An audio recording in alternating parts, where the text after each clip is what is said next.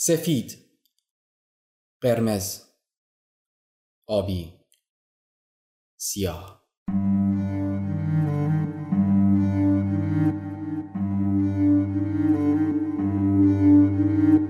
هر رنگی برای ما آدم ها می‌تونه مفهومی رو در ذهنمون تدایی کنه. رنگی که ما می‌بینیم حسش می‌کنیم و درک می‌کنیم.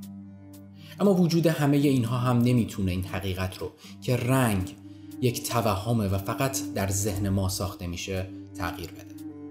رنگ ها اونطوری که ما میشناسیمشون در دنیای واقعی مثل بقیه اجسام فیزیکی وجود ندارن. اونها فقط در ذهن ما ساخته میشه. مغز بازه مشخصی از طیف های الکترومغناطیسی رو به رنگ تبدیل می‌کنه. ما می‌تونیم طول موج تابش رو محاسبه کنیم. اما نمی‌تونیم تجربه یک رنگ رو در ذهن من یا تو مشاهده و اندازه گیری کنیم. پس از کجا باید بدونیم زمانی که من و شما مثلا به یک توت فرنگی نگاه می‌کنیم و در مغز شما این مفهوم شکل می‌گیره؟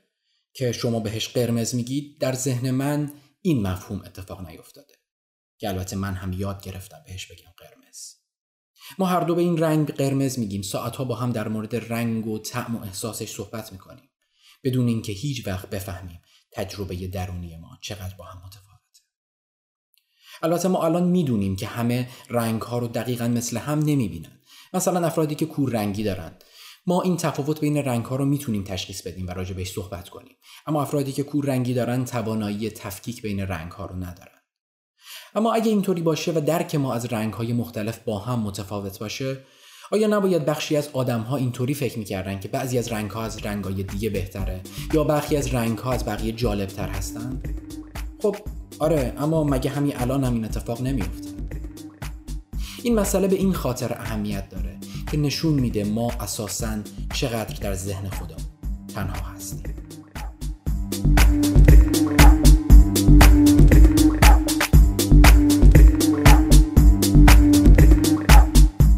بیاید فکر کنیم من یک موجود فضایی از این منظومه دیگر رو ملاقات می‌کنم که خوشبختانه می‌تونه به زبان فارسی هم صحبت کنه.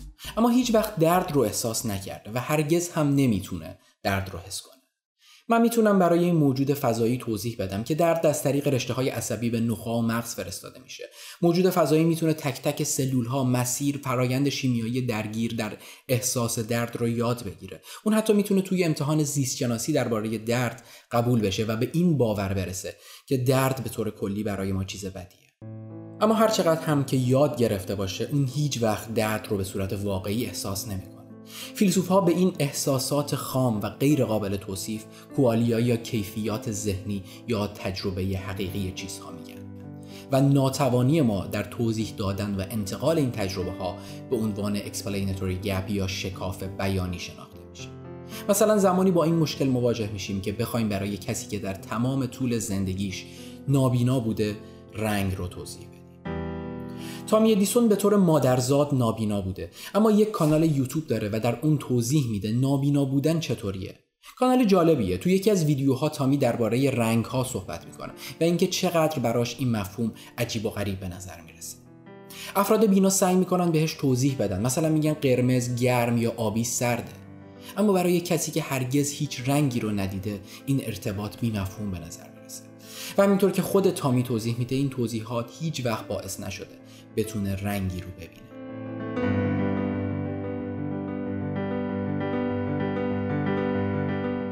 بعضی از فیلسوف ها مثل دنیل دنت راجع به این موضوع بحث کردن که کیفیات ذهنی ممکنه به این خاطر شخصی و غیرقابل توصیف باشند که زبانها قادر به انتقال و بیان این مسائل نیستند نه به این خاطر که این مفاهیم لزوما همیشه غیرقابل اشتراک هستند یعنی مثلا ممکنه نژادی از آدمهای فضایی وجود داشته باشه که به روشی با هم ارتباط برقرار می‌کنن که باعث میشه رنگ در ذهن طرف مقابل شکل بگیره. حتی بدون اینکه چشم درگیر بشه یا نیاز باشه شخص اون رنگ رو قبلا دیده باشه.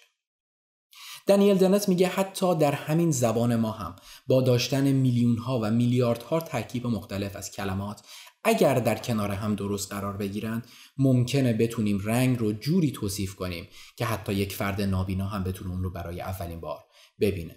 یا اینکه حتی متوجه بشیم که در حقیقت من و شما آیا رنگ قرمز رو مثل هم می‌بینیم یا نه. اما حداقل تا الان هیچ روشی وجود نداره که بفهمیم آیا قرمزی که من می‌بینم همون قرمز شما هست یا نه. شاید یک روزی زبان ما اجازه انتقال و به اشتراک گذاشتن این مفاهیم رو بده. و یا شایدم هرگز این اتفاق نیفته.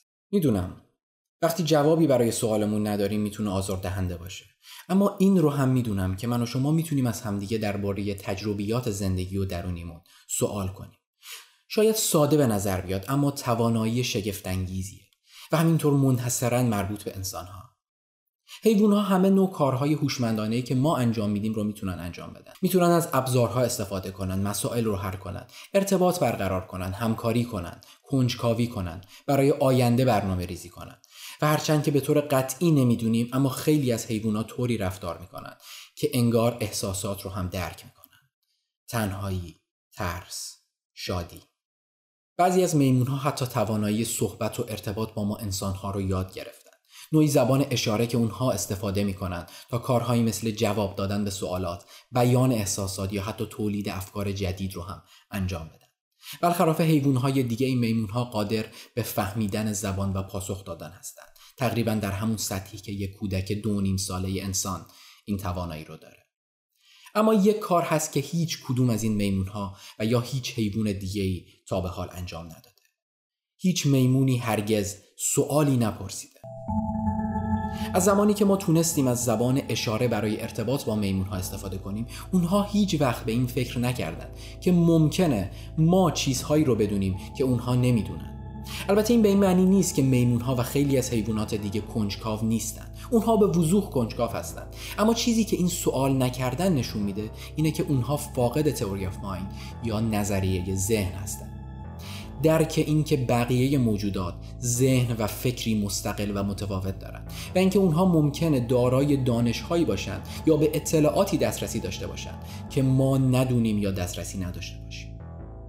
حتی ما انسان ها هم با نظریه ذهن به دنیا نمیاییم آزمایش مشهوری وجود داره برای اینکه امتحان کنه در چه سنی برای اولین بار کودک انسان نظریه ذهن رو درک می‌کنه بهش آزمایش سالی و آن گفته میشه. توی این آزمایش یک داستان درباره سالی و آن به بچه ها گفته میشه. و داستان اینه. سالی و آن یک جعبه و یک سبد توی اتاق دارن. و البته کلوچه خوشمزه هم دارن. سالی کلوچه رو برمیداره و اون رو داخل جعبه می‌ذاره و بعد از اتاق خارج میشه. در زمانی که سالی نیست آن میاد و کلوچه رو از داخل جعبه برمیداره و اون رو می‌ذاره داخل سبد. حالا وقتی که سالی به اتاق برمیگرده محقق از بچه ها سوال می‌کنه که سالی کجا دنبال کلوچه میگرده؟ برای ما مشخصه که سالی داخل جعبه رو نگاه می‌کنه همون جایی که خودش اون رو گذاشته. هیچ راهی برای فهمیدن اینکه در زمانی که اون داخل اتاق نبوده آن چه کاری انجام داده وجود نداره. اما تقریبا تا قبل از سن چهار سالگی بچه ها اصرار می‌کنن که سالی داخل سبد رو میگرده. چون کلوچه اونجاست بچه ها دیدن که آن کلوچه رو جابجا کرده. پس چرا سالی هم نباید این رو بدونه؟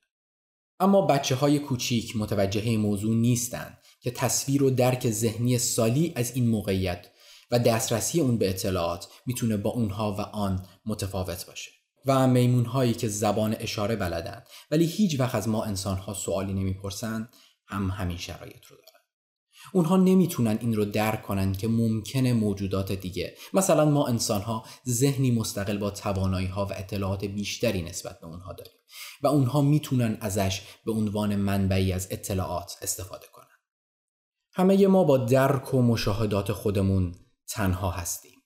ما انسان ها در ذهن خودمون تنها هستیم.